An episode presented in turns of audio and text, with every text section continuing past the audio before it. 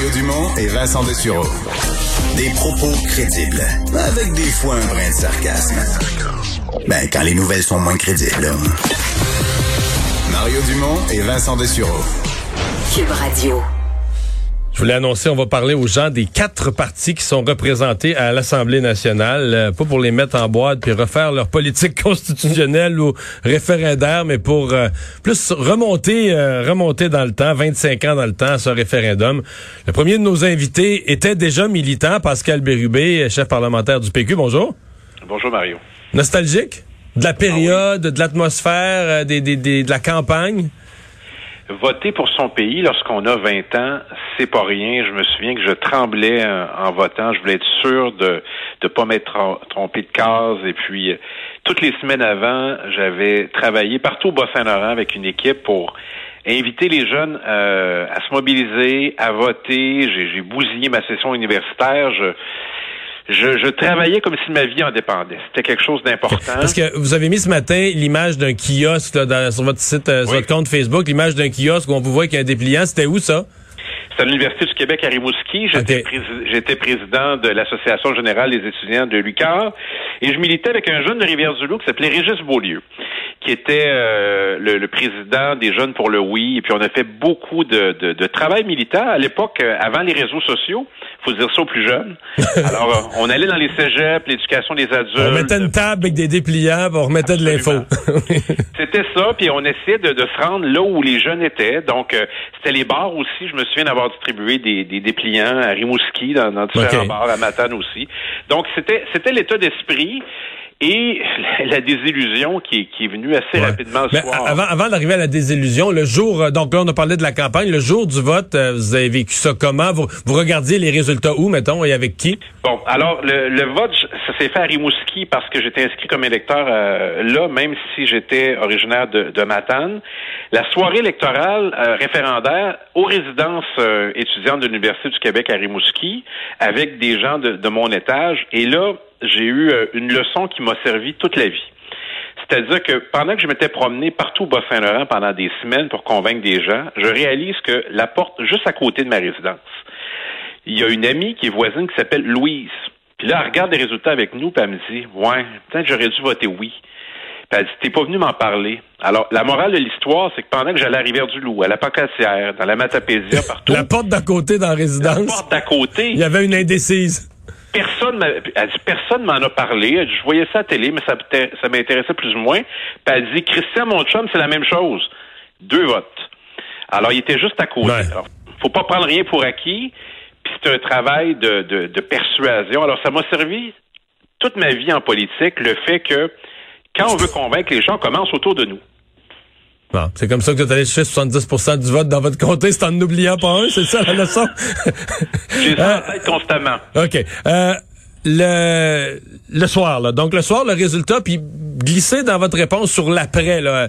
Ouais. euh, où ça nous menait le lendemain matin dans votre esprit, le Québec, là. Bon, ben le, le, le soir, on était un peu incrédule et c'était serré. Fait que là, on savait pas est-ce qu'on peut se reprendre, est-ce que ça va changer quelque chose euh, du côté du Canada? Mais en même temps, nous, en tout cas, moi, je voulais pas tellement que le Canada change. Je voulais que le Québec apparaisse. C'est ça que je voulais. C'était pas pour créer un rapport de force. Je voulais que le pays apparaisse. Et je me souviens d'avoir accordé une seule entrevue parce que j'avais un peu de visibilité médiatique à l'époque comme président du, conseil à l'UQAR à une radio privée de Rivière-du-Loup. L'animateur n'avait pas été très gentil avec la peine que j'avais. D'ailleurs, il a fait de la politique des années après.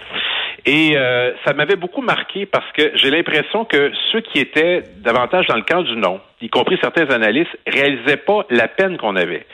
D'un côté, on, voulait, on avait le fardeau de la preuve, mais en même temps, on avait tellement d'espoir. Et d'un autre côté, c'était plus de, de bloquer le changement, sans avoir à en, à en offrir. Alors, je trouvais ça très dur, moi, parce que de l'autre côté, il n'y avait pas de projet. Nous, on en avait un, puis tout, s'arrêtait là. Fait que là, il fallait recommencer les études. Donc, les cours que j'avais manqués, il fallait que je me rattrape, mais le cœur était plus là. là. Et à Ben, 20 ans, vivre ça, c'est épouvantable. À 20 ans, vous vivez ça. Est-ce que, vous- quelque part, ben, vous étiez quand même président d'association étudiante, donc intéressé par la chose publique, qu'on avait déjà une réflexion à ce moment-là que vous pourriez devenir euh, plus qu'un militant, un militant important, un élu, peut-être même le chef, ne serait-ce que par intérim de ce parti? Jamais. Puis ça, c'est très étrange, ça, parce que À l'époque, Massas Rio, euh, ben, à la même époque que vous, était député euh, au, au Bas-Saint-Laurent. Et puis, euh, j'aurais jamais pensé ça, mais j'ai fait pour la première fois cette année-là le Parlement jeunesse du Québec. Puis mon voisin de banquette, juste à côté de moi, que je connaissais pas première année, c'était dénommé Martin Koskinen. L'actuel directeur de cabinet du premier ministre. Absolument. Et nous, on se concertait pour poser des questions à une dénommée Dominique Anglade, qui était de l'autre côté. À qui je parle dans une minute, il va falloir y parler de ça. Parlement jeunesse. Ah oui, mais il a fait référence à l'étude des crédits que le premier ministre, puis il y avait Marie-Soleil Michon qui fait de la télévision, puis beaucoup de monde qui ont fait des choses exceptionnelles. Marcelin Joannis, l'économiste, et combien d'autres. Donc, il y a 25 ans, euh, post-référendaire, on a envie de faire un peu de parlementarisme. Évidemment, on est teinté par nos options euh, politiques. Mais quand je suis rentré à l'Assemblée nationale la première fois, je me suis dit, même si je revenais, euh, si je pouvais rentrer bientôt, M. Parizeau sera plus là. C'était beaucoup à cause de lui que je faisais de la politique. Et un jeune qui est moins jeune maintenant, mais qui m'a qui a eu une, importance décisive dans ma volonté de faire la politique, c'est Éric Bédard, que vous avez bien connu, l'historien. Ah, l'historien, OK, parce qu'il y a un autre Éric Bédard qui a milité au Parti aussi, qui est avocat, lui. Qui est avocat, c'est ça. Le, frère de Stéphane. Mais Éric Bédard, l'historien, était président du comité des jeunes, il avait une belle voix grave, il était brillant, il s'exprimait bien, et lui, je trouvais tellement que je voulais être comme lui en politique. Il m'inspirait beaucoup, il était très près de M. Parizeau, et ça, ça m'a beaucoup intéressé. Alors, M. Parizeau a, quitté, puis là est arrivé M. Bouchard, qu'on aimait beaucoup aussi avec le bloc, puis on se disait, ben, M. Bouchard, il est populaire, peut-être que lui, il va nous permettre d'aller plus loin puis de gagner. Puis j'ai eu l'occasion de parler à M. Bouchard récemment parce que Suzanne Tremblay est décédée, puis je l'ai averti un peu de son état de santé. Puis je lui disais, est-ce qu'on aurait pu continuer après?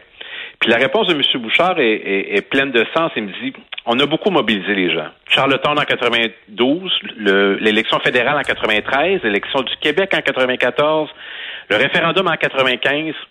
De repartir partir ça aussi vite en 96, ça aurait été beaucoup demandé aux Québécois. Et je trouve ça assez sage aussi. Mhm. Dernière question. Euh, vous avez quand même taquiné euh, vos amis de la CAQ, dont le le premier ministre cette semaine là, sur euh, leur, euh, leur changement de parce qu'il y a quand même beaucoup de monde à la CAQ qui avait voté oui. François Legault est un, moi je l'ai connu comme un souverainiste, un indépendantiste en fait, parmi les, pas parmi les modérés, euh, mais certains diront c'est eux qui ont compris le vote à l'air de leur bord.